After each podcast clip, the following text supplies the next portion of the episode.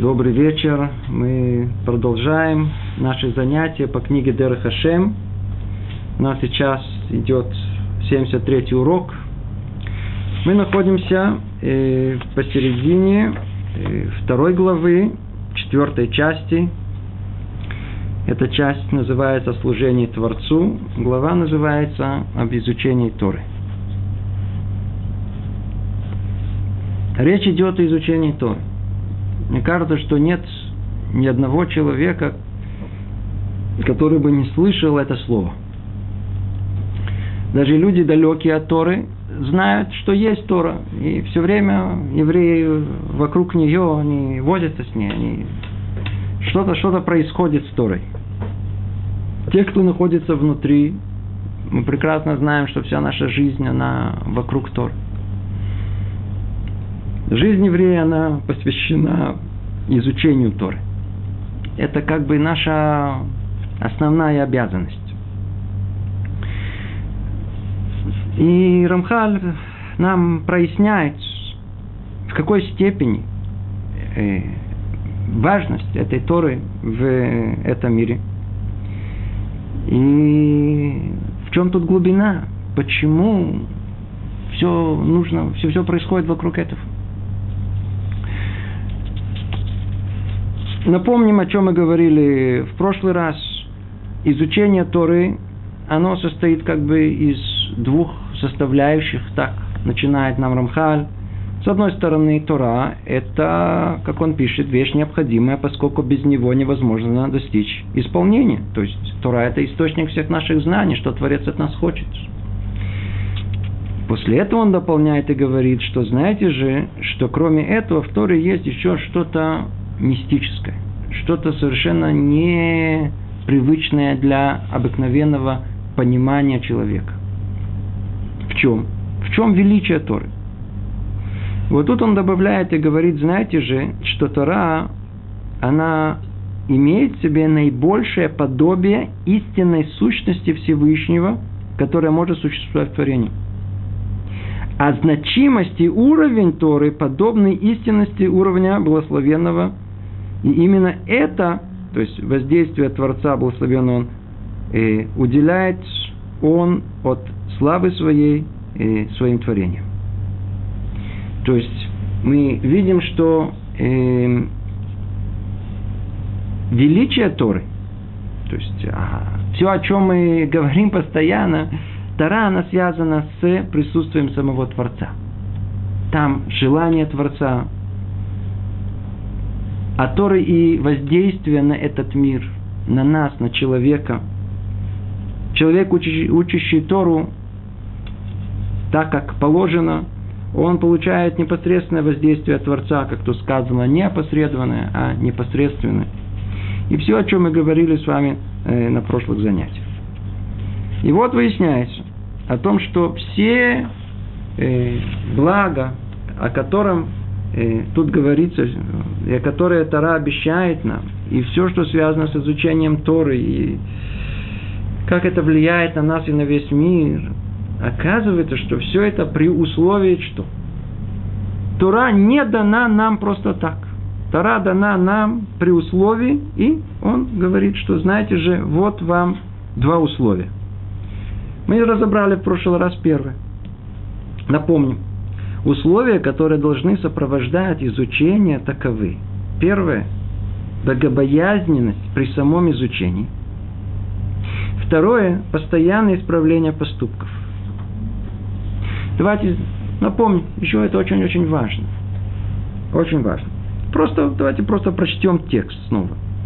Ибо вся сила Торы только в том, что благословенный связал с ней и обусловил ее свое драгоценное воздействие – и что оно повлечется э, произнесением ее слов и ее познанием. При условии, об условии. Без этого занятие Торы не отличалось бы от занятия любыми другими делами или книгами мудростями, мудрости во всех прочих областях знания, которые э, осведомляют нас о каких-то явлениях, но которые не приводят ни к увеличению ценности и значимости в душе того, кто читает их и умудряется ими, ни к э, исправлению творения. Ясно и очевидно, что если Тора – это только источник знаний, и если учить ее как книгу мудрости какой-то земной, то она ничем не отличается от других книг. Ничем. Есть много мудрости во всем мире.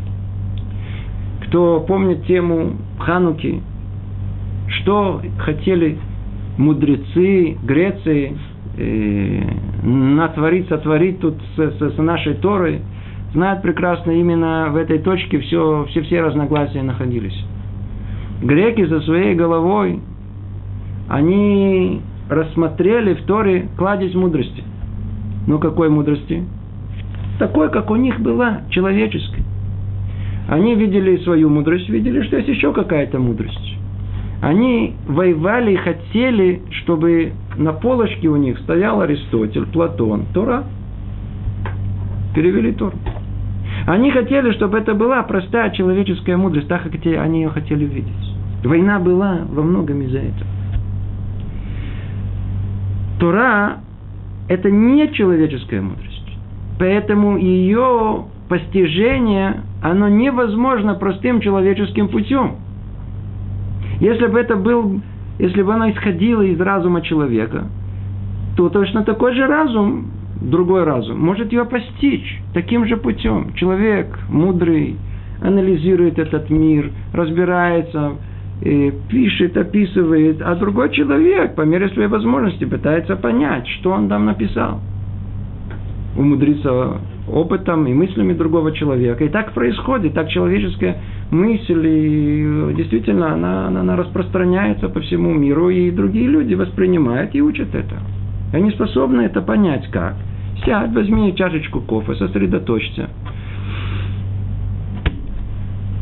От всего мира отделись на какое-то время в библиотеке, в тишине, и поймешь, что там написано. Тора это не совсем не так. Тора не дана человекам, поэтому простым человеческим отношением и восприятием она не понимается. Что нужно для этого? на первый взгляд, а что у нас есть? У нас есть тот же разум, понимает то же самое. Говорит, нет, разум у вас есть, очень хорошо. Но и знаете же о том, что у вас есть разум, да, человеческий, но он построен по подобию Творца. Надо только еще чуть-чуть добавить, чтобы дойти до этого подобия. Тара написана разумом Творца.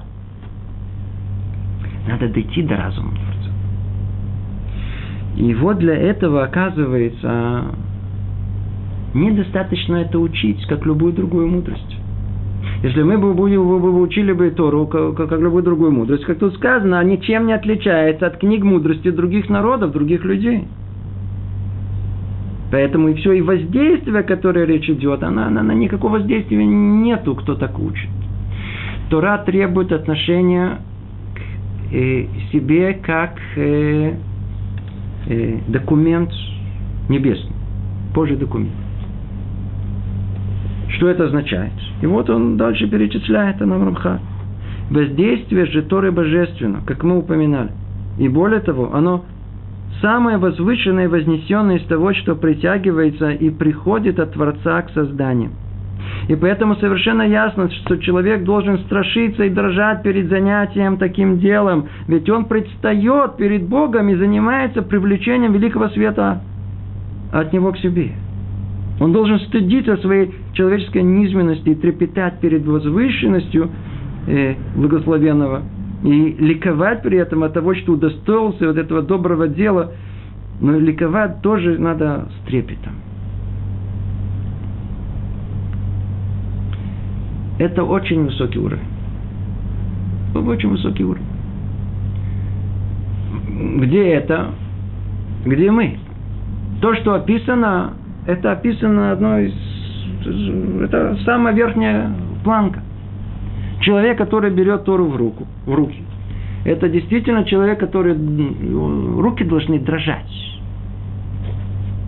Воистину, если мы бы могли бы э, понять и осознать все это до конца, то человек, который держит Тору в руки, он должен, в руках, он должен дрожать просто от, от страха, от того, что ему позволяет куда хотя бы взглянуть на эти святые буквы. Ну что сказать, мы живем в каком мире? Очень-очень далеком от этих чувств, от этого понимания, от глубины всего этого. Поэтому Рамхар продолжает и говорит нам как бы планку пониже. У вас нет сил стыдиться э, от своей человеческой низменности и трепетать перед возвышенностью Творца, ликовать при этом, с трепетом. Эти слова нам непонятны, мы даже не понимаем, о чем речь идет. А, ну так, по крайней мере, не предавайтесь легкомыслию при занятии Торой. Или проявлению неуважения к ее словам, к ее книгам. По крайней мере, что мы, когда держали Тору, учили, закончили, дали поцелуй, поцеловать. Что-то, что-то дорогое Нельзя ее бросать, нельзя ее просто швырять, нельзя сидеть. Всякие разные. Что-то такое, что оно должно показать, что это нам дорого. Хотя бы так. Хотя бы так. Программа минимум. Когда человек так относится к Торе, бережно, с пониманием, с каким-то минимальным трепетом, то тогда хоть в наше время минимально исполняется это условие восприятия и получения всего блага от изучения Торы. Богобоязненность. В этом в наше время хотя бы хоть чуть-чуть проявляется. Кто способен на больше? Не всяком сомнении, может больше этого, как тут сказано, по программе более высокой, действительно трепетать при э, изучении Торы.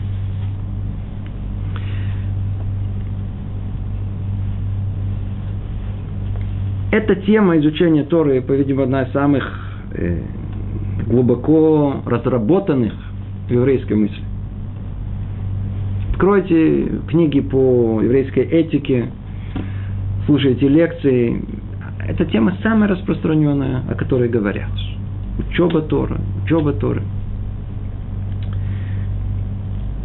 Как правило, когда говорят на эту тему, то говорят о том, что называется э, Амаля Тора.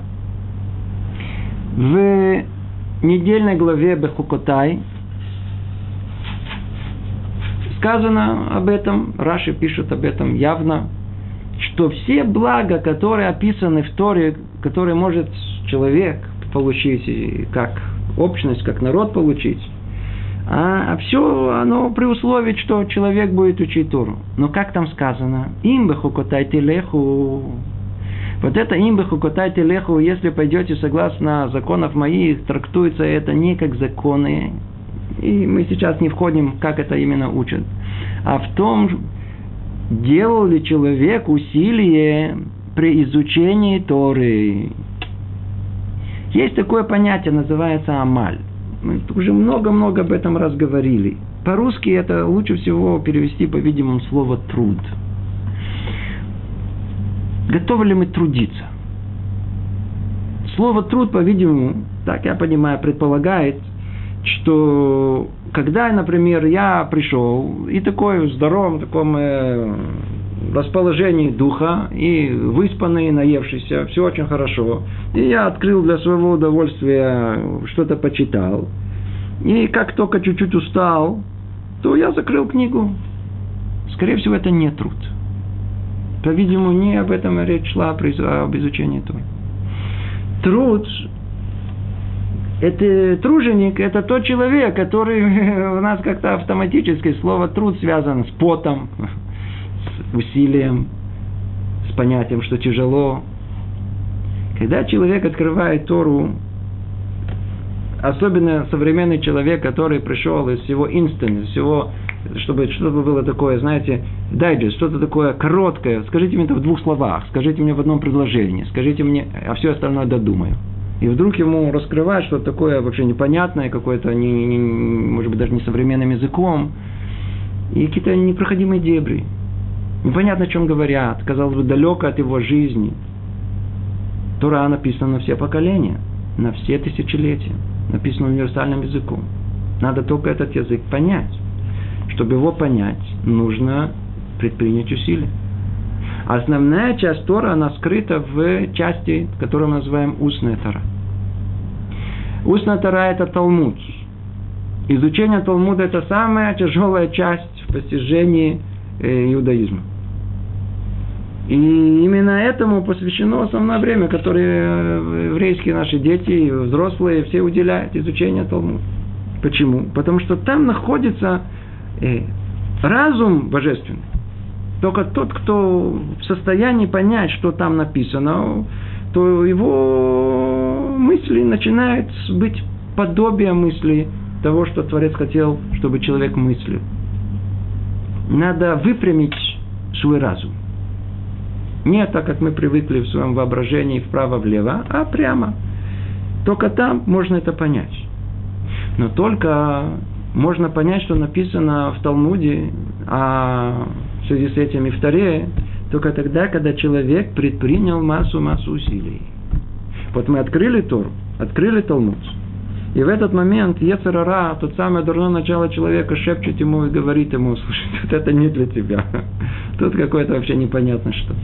И даже когда он уже заехал туда, кто человек учился, ну, уже, уже, уже, я знаю, там, полгода, год, каждый раз он открывает, каждый раз не понимает, каждый раз это надо с трудом, каждый раз надо труд, потеть, чтобы все это понять.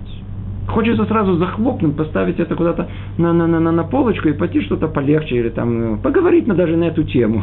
Но не учить, не трудиться. Нам тяжело трудиться. Трудиться тяжело просто. Нет. То ли сил не хватает. Разум такой некрепкий, слабенький такой. Слабоумие называется. А Творец хочет, чтобы мы этот разум развили, чтобы он у нас был крепкий, чтобы он мог противостоять воображению, телесным желаниям и всему прочему. Как это можно сделать? Оказывается, что единственный способ, который есть, так определяет это Тора, это только Тора. Э, э, э воевать дурным началом человека есть одно единственное лекарство. Называется Тора. Это самое амаля Тора, это самое труд в понимании этой Торы. Теперь, эта тема сама по себе, мы уже о ней много раз говорили, что все постигается только посредством вот этого труда. И проводили десятки примеров наших мудрецов. Все, что они достигли, это только посредством колоссального усилия и труда. И наши Гдолей Израиль, великие в народе Израиля, они не были вначале как э, гениальные люди. Были такие, типа Вильнинского Гаона и многих других наших мудрецов, но много э, вождей и, и мудрецов наших поколений, они не отличались особенными, особыми э, талантами. Зато в них было одно качество, которое позволяло им добиться понимания глубины всего. Это был невероятный труд, трудоспособность, учиться, учиться, учиться, учиться. И вот Скажите, откуда может прийти вот эта сила продолжить тогда, когда уже нет сил? Я сижу, ничего не понимаю.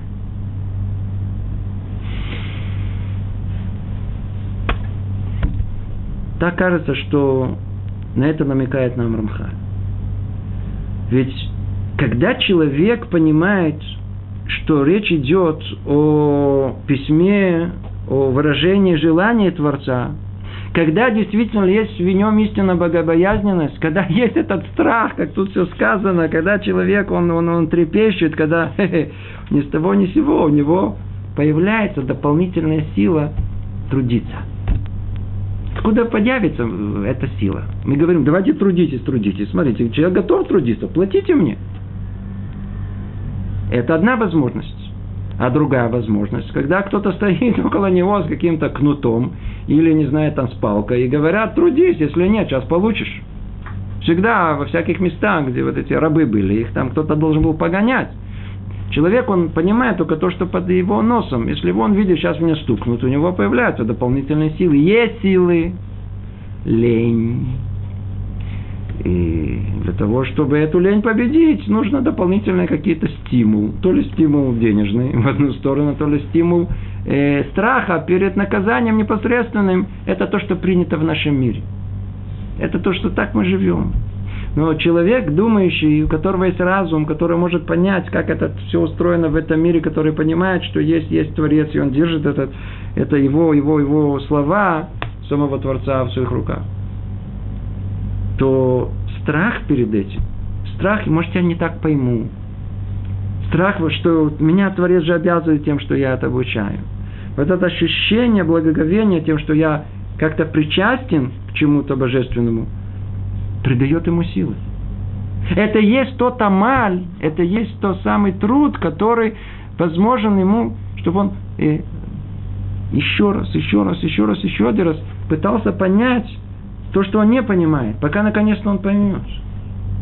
Сколько раз есть примеров, когда, когда иногда, слышите, Рав говорит, вы знаете, я э, там, э, э, типичная фраза мне, 20 лет мне это тософот было тяжело.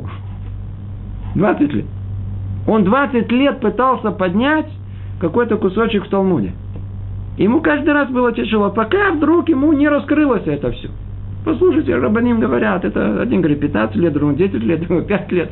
И когда действительно мы начинаем учить, действительно многие места в Торе, они нам кажутся такими какими-то полупонятными, такими приблизительно понятными. И вдруг начинаешь учить в другом месте, и вдруг тебе проясняется ясно в этом месте. Действительно, через много-много лет вдруг стало ясно, что имел в виду Равин, что имел в виду эти слова. Дается это нам. После чего? После того, как мы трудимся. Но откуда этот труд у нас придет? Не всяком сомнении, он придет, так просто человек не будет трудиться. За учебы Торы деньги не получает, никто над ним в Ешиве не стоит с, с, с каким-то палкой, никто. Нет ничего, что заставит человека трудиться, кроме искренней богобоязненности самого человека. Никто его не может заставить. Никто. Вот это богобоязненность, вот это понимание трепета, что мы держим и что мы учим, по-видимому, это то, что а, а вообще разделяет все, что есть в нашем еврейском мире э, по отношению к учебе Тур. А, тяжело мне даже говорить, знаете, есть много-много э, раз, много раз приходится слышать, есть рабаним такие, есть раввины такие, есть почему вы это не, это не, это не раввины для вас? Они, смотрите, как хорошо знают. Очень интересно, действительно, вот то, что касается мудрецов Торы. Мы видим, что есть постоянно какие-то градации. Одни почитаемые, другие гораздо меньше почитаемые. Иногда встречаем, на первый взгляд, мудрец Торы, который, я не знаю, так слово можно назвать, он знает, как компьютер. Спросите что угодно, знает, это знает. Может, не хуже другого. Но почему-то как-то этот более как-то ценим, и все к нему идут, а к этому менее ценим. Тут ответ на многое, которое вообще кто находится в еврейской жизни, он, он просто поймет. Я намекаю, кто понимает намеки, он, он поймет. А э, это из того, что скрыто от глаз. Это того, что вообще нигде не видно, и это нельзя, это, это не проверяется, проверяется, знаешь, не знаешь, это все, все знание хорошо, не знаешь, плохо. Но есть то, что каждый, кто причастен к учебе этого мудреца, он видит, как он это учит. Он учится страхом перед Творцом. Для него это, это, это, это, это он с благоговением, или он это учит, как в университете это учат. Согласно этому и отношению к каждому из мудрецов. Видишь, что человек знает. Но мудрость это у него не предшествует ей страх. И кто учил Перкея, вот, знает, что там сказано. Это прямо Мишна в явной форме об этом сказано, о том, что мудрость, она есть только у того, у кого ей предшествует страх. У кого есть страх перед Творцом, он удостаивается в конечной итоги мудрости. И об этом в Мсилат Шири много об этом и говорит. Вот этот страх, вот это снова это благоговение перед, перед Творцом, вот это ощущение и важности, отношение э, э, такое бережное к тому, что есть э, Тора, это очень основная составляющая изучения Торы. И без нее не надо удивляться, что что-то не получается. Если приходит человек и говорит, не получается. Сетер, как ты учишь? Без усилия, без вот этого труда, значит, нету того страха перед тем, что ты учишь. Эта тема колоссальная, мы о ней уже говорили в прошлый раз, поэтому давайте попробуем чуть продвинуться дальше. Говорит Рамхаль, мы сейчас находимся в шестом параграфе, кроме страха и боязни перед Творцом, Тору надо учить еще со вторым условием. Как? С исправлением деяний. Тикуна массы. Тикуна массы. Что это такое? Что за исправление деяний?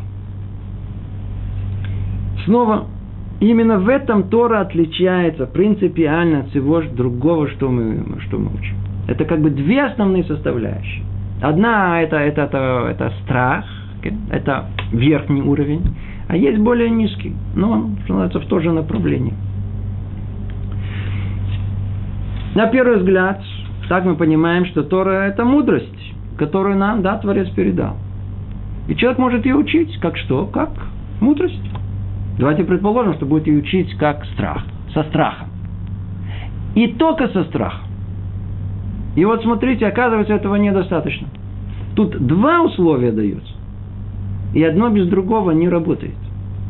Не работает. Даже один страх не поможет. Почему? Потому что выясняется, что человек, он э, комплексное существо. Оно состоит из э, нескольких э, составляющих. Он не только разум, в человеке есть еще и чувства, и в человеке еще есть тело с его телесным желанием. Это тоже человек. С тех пор, как первый человек согрешил, с этого времени чувства и тело это стали составной частью, интегральной частью сути человека. И теперь нет только головой, а это есть и чувствами, то есть страхами, любовью, и есть еще и телом. И нельзя одно рассмотреть без другого. Это не, не вещь. Нельзя отрезать голову. Нельзя отрезать. Хотя мы знаем в Торе, как э, рассказывается, что похороним, похоронено в Мирата Махпела, а голова Исавата. Намек нам о том, что это, когда человек живет только головой, это у него можно похоронить, но только голову. Оказывается, что человек, он шалем, он целен и невозможно в нем исправление только мыслью. Там должно быть исправление чего? Исправлениями действий. Действия. Что значит действие? Действием это означает, что вот мы, мы не философы. В каком смысле для нас философ это какое-то какое даже постыдное слово. Почему? Ты философствуешь. Почему? Сидишь, сын, у тебя такое мнение, а у меня такое мнение. Давай поговорим, хорошо. Стал от этого ты человеком лучше? Это весь вопрос. У нас цель в конечном итоге вопрос простой. Ты стал лучше, да или нет?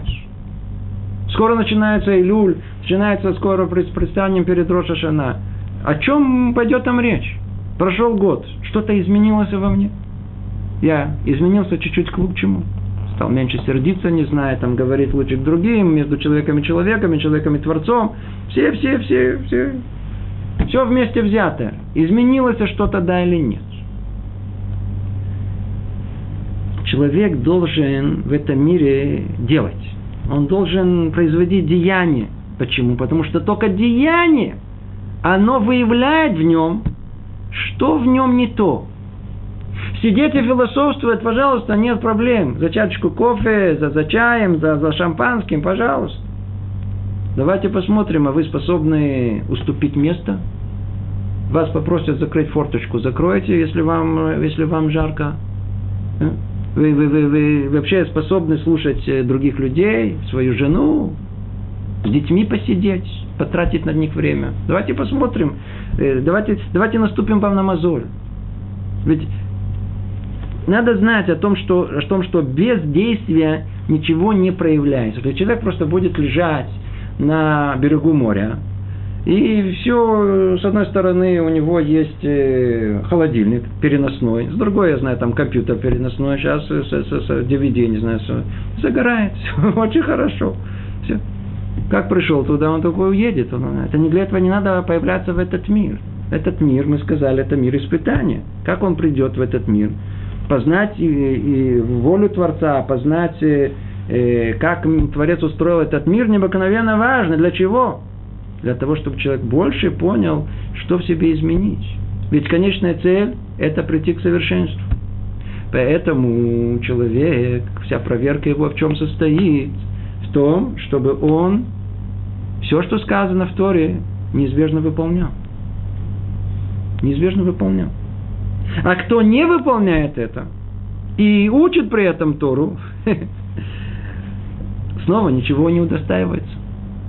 Как может отец дать своему сыну, который не все, что просит отец, ничего не выполняет, а делает все наоборот, еще давать какой-то приз. Ведь тут речь идет о что-то сверхъестественном, да, то есть есть естество, то, что положено, а тут что-то нет, еще больше этого. Если видим, что человек ничего не делает, сидит Тору, при этом нарушает все, что Тора повелевает. Он не может ожидать, что он что-либо получит от своего отца. Это, это о чем говорит тут э, нам э, Рамхар. Говорит он так. Второе условие – это исправление деяний. Ибо тому, кто желает привлечь воздействие, следует быть достойным и готовым к его привлечению. Если же он загрязняет себя грехами и злодеяниями, отдаляет себя от Творца и блуждает вслед за силами нечистоты и зла, конечно, скажет ему, так написано в Тилим. А злодею Бог сказал, кто ты такой, чтобы раскрывать мои законы и возносить на свои уста слова моего завета? Это знаменитая фраза, и каждый, кто хоть чуть-чуть столкнулся с этой темой, знает – что тебе до моих законов, говорит Творец. Так он обращается к этому злодею. Для нас слово злодей, тут перевод такой очень сильный. Для нас злодей это какие-то знаки, то какой-то с кинжалом, какой-то бандит, рецидивист, злодей, по-видимому. Тут давайте уберем слово злодей. И речь идет по-простому о том, что Творец от нас что-то требует. Он говорит о том, что, смотрите, для того, чтобы жить какой-то освященной жизнью, не езжайте туда. Нельзя. Почему? Потому что там запачкаться можно. Чистота не только есть в мире материальная, физическая, телесная, есть еще чистота и нечистота духовная. Есть вещь, которую, которую лучше не пачкаться туда, не ходить, не смотреть, не, не участвовать во всем этом. Есть вещи запретные. Иначе ты не, не останешься в той чистоте, которая помогает тебе постичь волю Творца. Что человек делает? Несмотря на все запреты, он в этом участвует. Поехал туда, поехал сюда, все, за чашечку, я не знаю, это там сели, выпили шампанского и, и сидят, учат кабалу. Если сказал, в пророчеством даре своем царь Давид о ком-то, о том, что тот он сказал, что тебе до законов моих, то, по-видимому, это сказано про наши дни. Когда это явление, когда самое сокровенное, самую глубину Торы, которая только есть, секреты Торы, сидят люди, которые, которые далеки от всего еврейского, от святости, от ощущения всего, сидят и разговаривают об этом, как будто превратили кодыш в холь. Как будто ничего, все нормально, давайте, это очень интересно. У них там еще всякие другие есть э, идеи, это там эти йога, кто-то уже, кто-то сказал, надо недавно, два дня назад, кто-то сказал, что есть кто-то уже, уже связал э, карате и кабалу. Идет хорошо, смотрите, такие два хороших э, мутаг, знаете, как два лейбл такой, знаете, продается хорошо сейчас – Давайте его свяжем. Вообще это будет карате, кабала, уже, уже, уже, он не просто так, он все движения делает, это, это, это хесед, гура, он уже что-то уже каких-то... Люди все на продажу. Причем тут это? Ведь они, вы можете только представить, что сказано, эти люди, которые сидят там, занимаются своими делами, вдруг прикасаются к самому святому, при этом находясь по, по, по, по, по, по, по, по, по шею, в духовной грязи. Для них это не грязь, они не понимают, что это, это, это грязь. Сидеть просто так, мужчины и женщины, не знаю, вместе болтать, говорить, э, развлекаться кабалой называется. Про них сказано. Про них это сказано. Что тебе до законов моих, до секретов моих? Кто ты такой, чтобы рассказывать мои законы и возносить на свои уста слова моего завета? Он говорит напрямую, если же он загрязняет себя грехами и злодеяниями, уберите эти слова, чтобы они не пугали. Речь идет просто, как он дальше говорит, отдаляет себя от Творца. Еще и делает целые теории, возвели о том, что не надо никаких деяний. Все, что Тора говорит, все в Кабале написано, надо крутить в голове. Тфилин, знаете, как надо накладывать? Накладывайте утром тфилин, накладывайте, они тоже накладывают в голове. В голове. Вот так, знаете, прокрутил. Мысленно. мысленно, мысленно. Я мысленно сейчас накладываю филин. Он лежит, двинуть не может. Он, он накладывает филин. Цицит накладывает. Все, все, они, они вот сейчас накладывают цицит, а вот там так. Это, то есть, согласно там всяких разных сфер, они наложили тут филин, цицит. Ничего не сдвинуть себе. Ничего не сдвинуть. Ничего не изменив себе, оставшись, погрузившись, вот оставаясь во всей этой грязи, которой находится человек, духовно, естественно и хочет при этом все это изучать. Ничего не получится. Не тоже ничего не получится. Это, это, это, это просто осквернение всего. Осквернение всего. Знаете, как тут сказано, сказал, как продолжает Рамхали говорит, сказали также наши мудрецы, благословенна их память в трактате Хулин. Каждый, кто обучает недостойного ученика, подобен бросающему камень Маркулусу. Что за Маркулус? Что за... То есть, кто знает из э, прошлой-прошлой жизни, как тут э, примечание редакции пишут, служение Маркулису заключается в бросании камней в его изваяние. Это было одно из видов э, идолопоклонства. И вот это очень интересное было идолопоклонство. В чем это было служение? Ведь идолу служат как, каким-то образом. Там приносят э, какие-то жертвоприношения. Есть какой-то всегда церемониал вокруг идолопоклонства. Отличалось это идолопоклонство Маркулису в том, что надо было бросать в нем камни.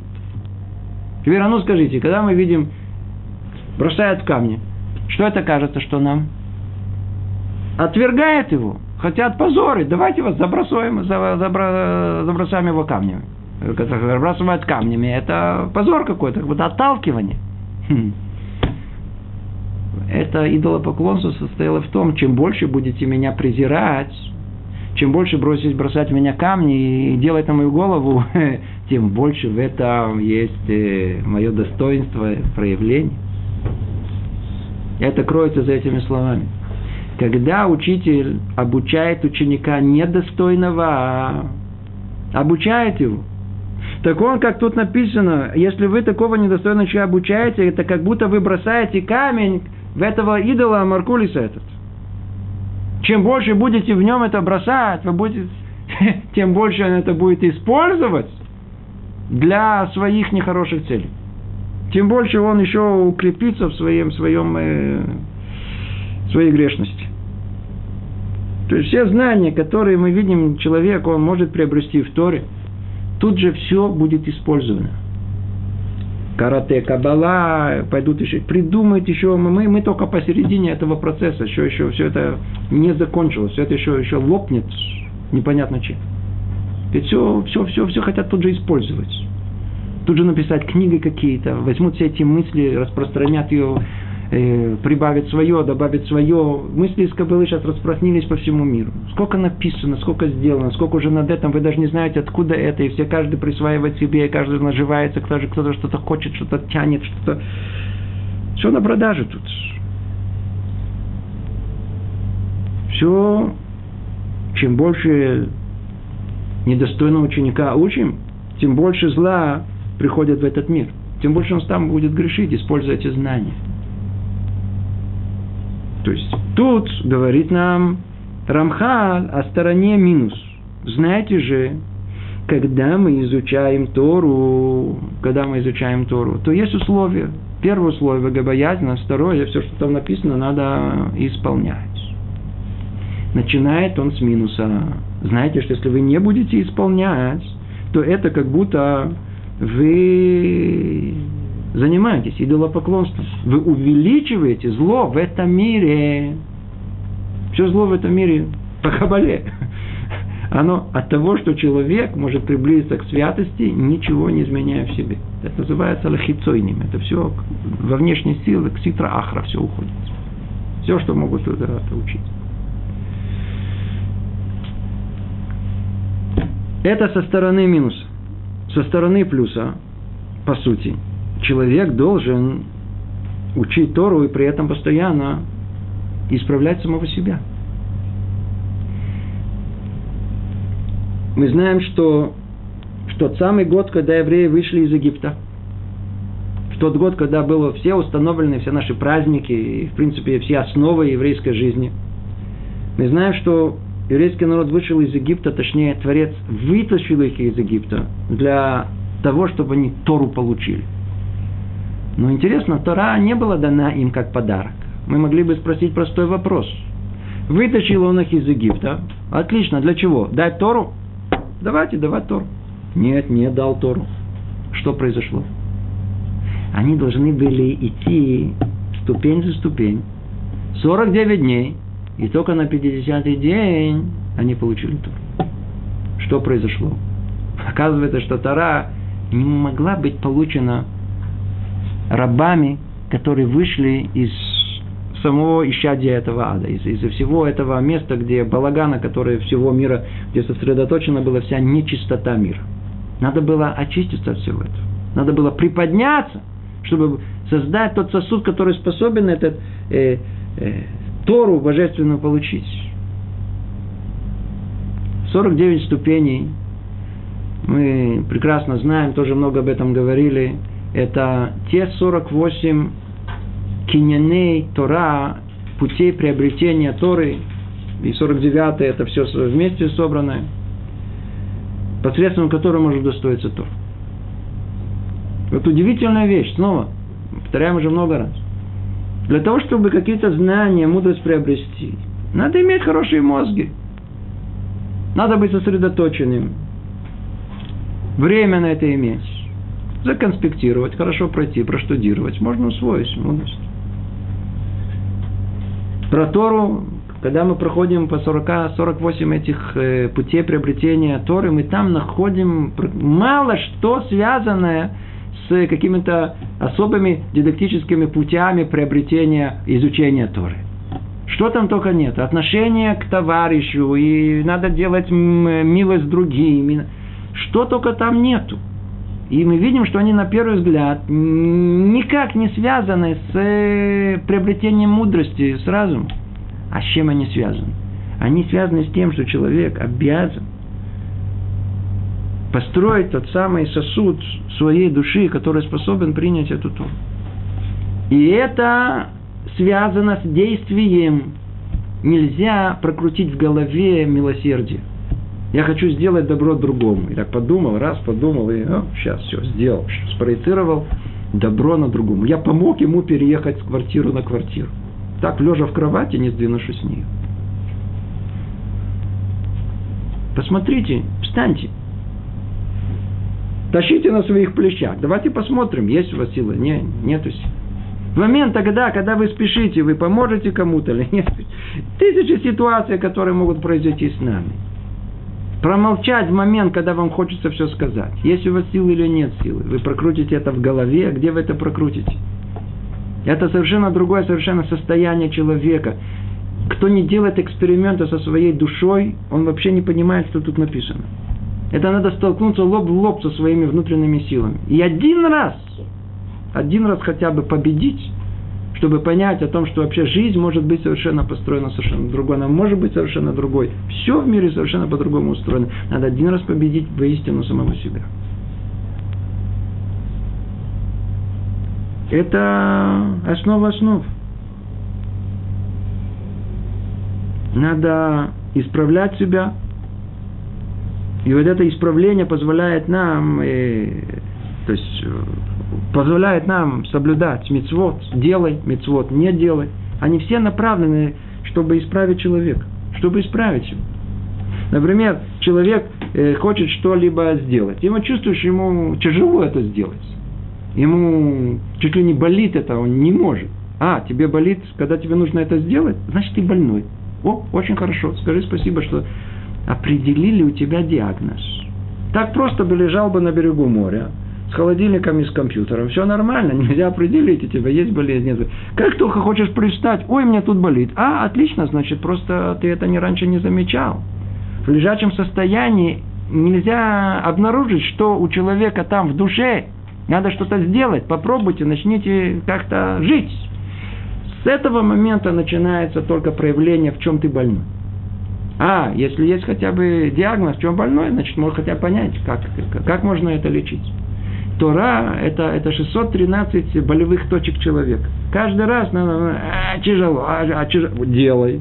О, и тогда человек начинает исправлять самого себя. Это второе условие. Второе условие, что человек, он исправляет свои деяния. Исправление деяния, оно включает в себе две составляющие – это исправление своих медот, человеческих качеств, что это необыкновенно сложно. А что поможет ему в этом? Это повеление внешнее, совершенно внешнее, которое на первый взгляд они кажутся механистическими для тех, кто просто не понимает, какая глубина в этом она вкладывается. Это не делай, это не делай. Почему? А это не понимаю. Сначала сделайте, увидите, проделайте эксперимент со своей душой. Проделайте. Когда мы увидим, что все, все это не так. Естественно, что есть огромная опасность, что человек – начнет делать э, внешние деяния, это нельзя, а это да, делай механистическим образом. И против этого вся этика еврейская, она направлена, весь мусар, чтобы человек вышел из этого состояния, мелумада называется, привычки, а, автопилот. Да, есть в этом опасность. Но без деяния невозможно все, что написано в Торе. Нельзя учить Тору без того, что человек выполняет, исправляет себя. Ничего туда не войдет. Ничего, ничего.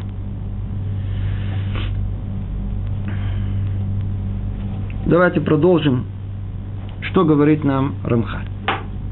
И вот, смотрите, после того, что все, что мы сказали, подведем очень короткий итог, что Тора, она как бы нам дает все благословления этого мира. Если мы будем учить Тору, надо сидеть, учить Тору, да. Но при этом надо знать, что нужно и учить в благоговении перед ней, знать, что за книгу вы держите в своей руку, это тут воля самого Творца. Плюс, все, что тут сказано, надо тут же исполнять. Нужно над собой работать. Надо знать, что это не, мы не философы, теоретики, а мы все это для того, чтобы испробовать на себе Тут же, моментально. Все это на себе надо исправить. Тяжело, тяжело и так далее. Два условия. И тогда, когда человек живет и согласно этому, и согласно страху, и согласно исполнению, исправлению самого себя, тогда и все блага, которые есть в этом мире, они к нему снизу сходят. И жизнь совершенно другая, и все по-другому, и все видится по-другому. Человек видит другой мир. И вот смотрите, что пишет Рамхаль. И тем не менее, наши мудрецы открыли нам величайшую тайну. То есть, что это значит? Снова, надо понять, что пишет, что написано. То есть, по сути, нельзя ее раскрывать. Что такое тайна? Тайна – это то, что не раскрывается.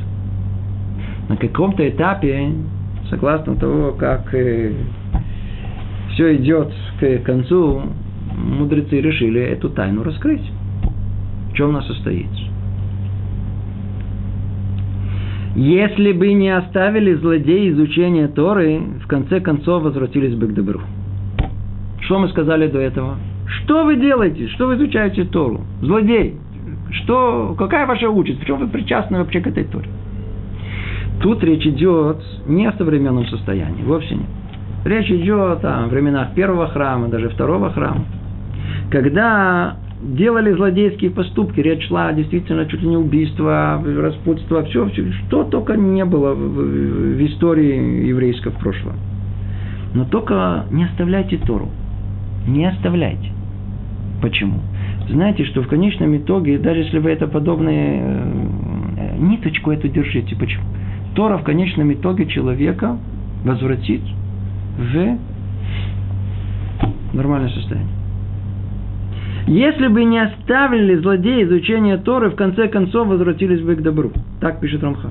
И хотя они не в состоянии привлечь никакое воздействие от Всевышнего, как мы упоминали, естественно, что все условия, которые мы сказали, ничего свыше, никаких подарков экстра, ничего не получается. Но все же слова Торы святые сами по себе. И при постоянном занятии ими повлекут раз за разом небольшое пробуждение и какое-то подобие мельчайшего озарения, занимающееся ими, которое в конце концов пересилит и вернет их к добру. Теперь все, что мы сказали плохого, теперь смотрите, какую надежду дает нам, надежду дает нам э, наши мудрецы.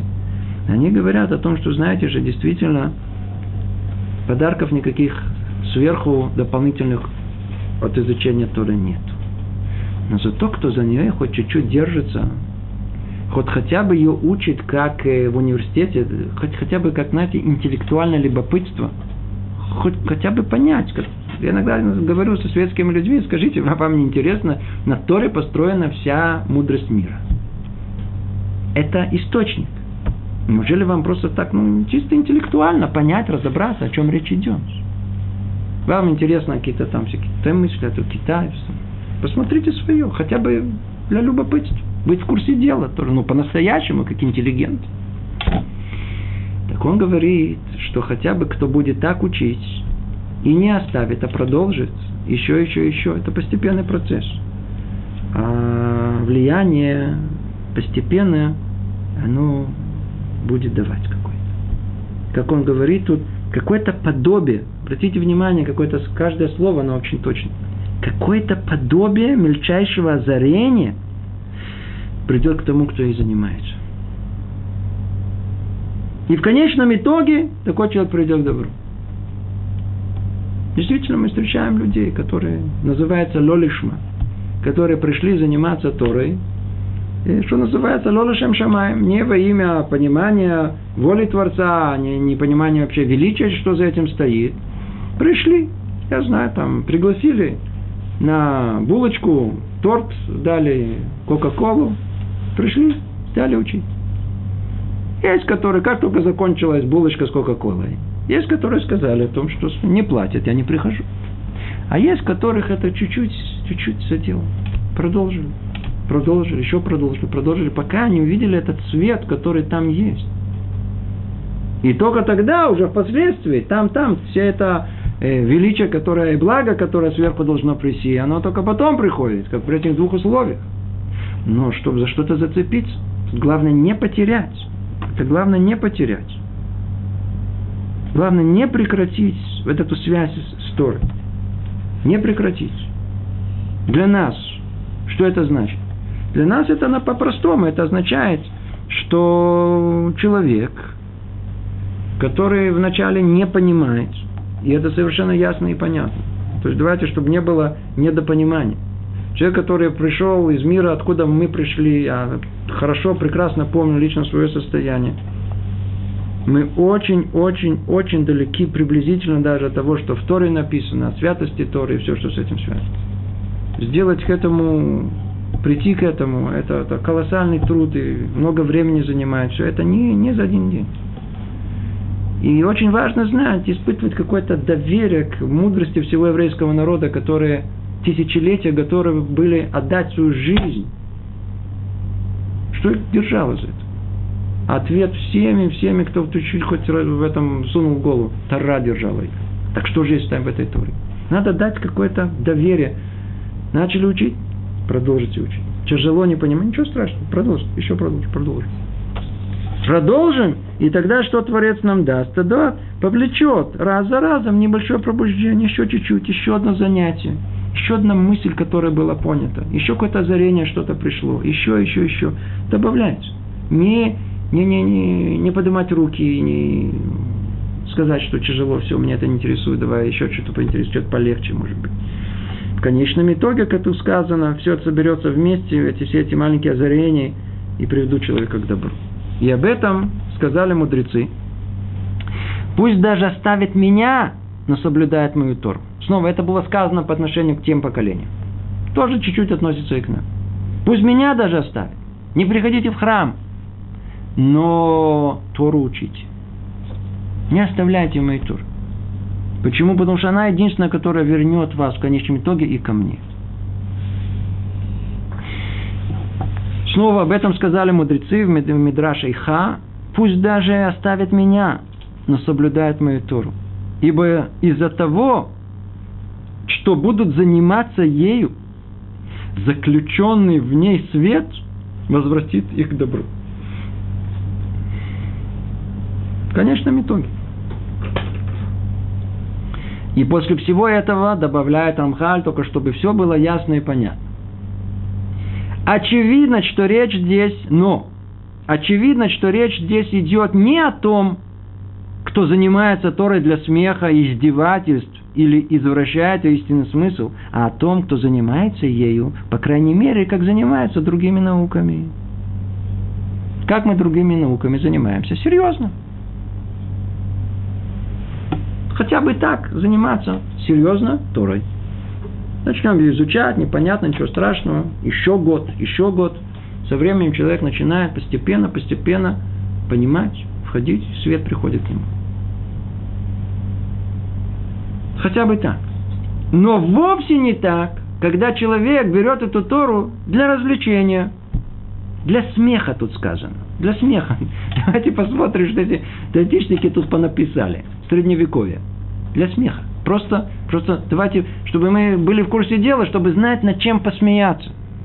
Не для того, не для, если он учит для издевательств, для того, чтобы после этого показать всю свою глупость и опубликовать на, на, на всех сайтах, где только может, читайте, смотрите, я нашел, в Таре так сказано, я понимаю так, что они там пишут, а никто ничего не понимает, я наконец-то все открыл. Не про них сказано, кто-то извращает истинный смысл.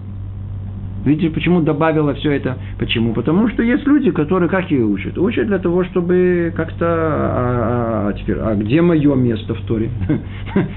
где, где, где тут я?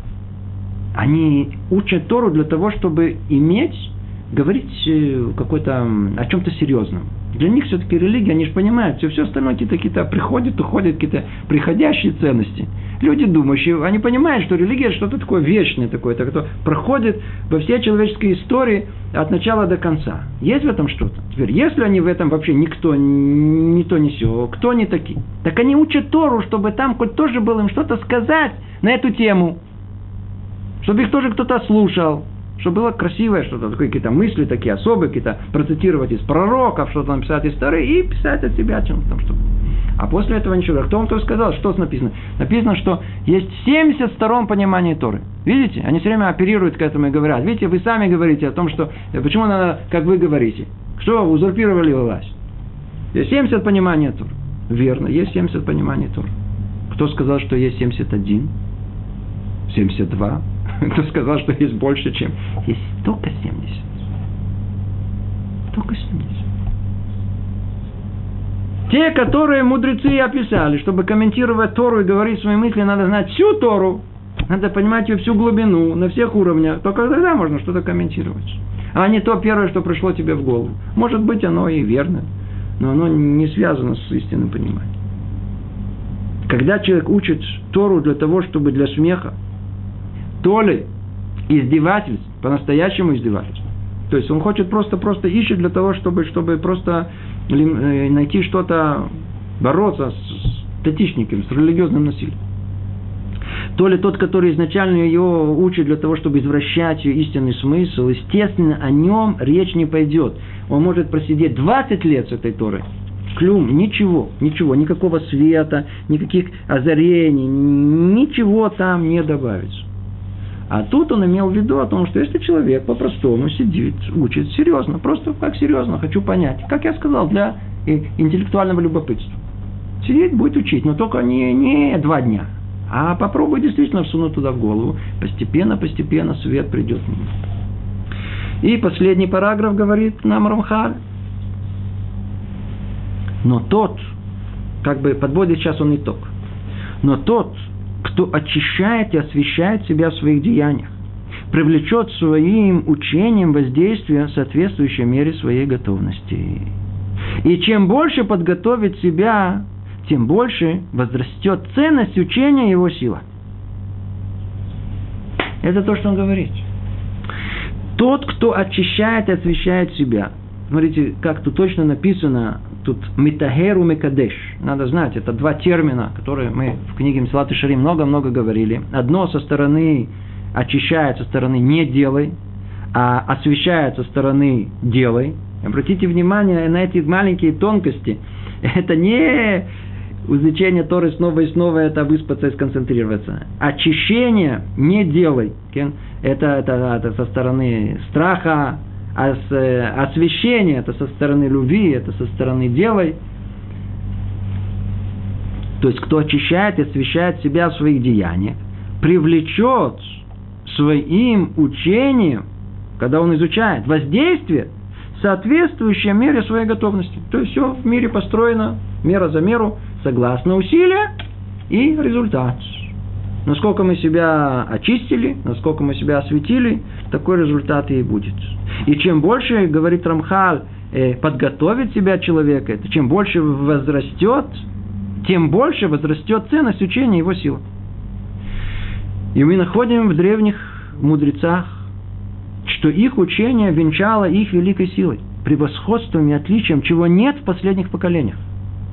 И все из-за преимущества и готовности над готовностью последних. Это Рамхаль говорит уже о своих поколениях. Он говорит о тех, которые жили гораздо раньше. Говорит о поколениях э, Танаим, кто знает, что это такое, и Амараим. И уже сказали об Йонатане бен Юзеле. Был один из величайших Танаим.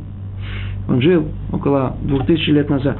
Что когда он сидел и занимался Торой, всякая пролетающая над ним птица тут же сгорала.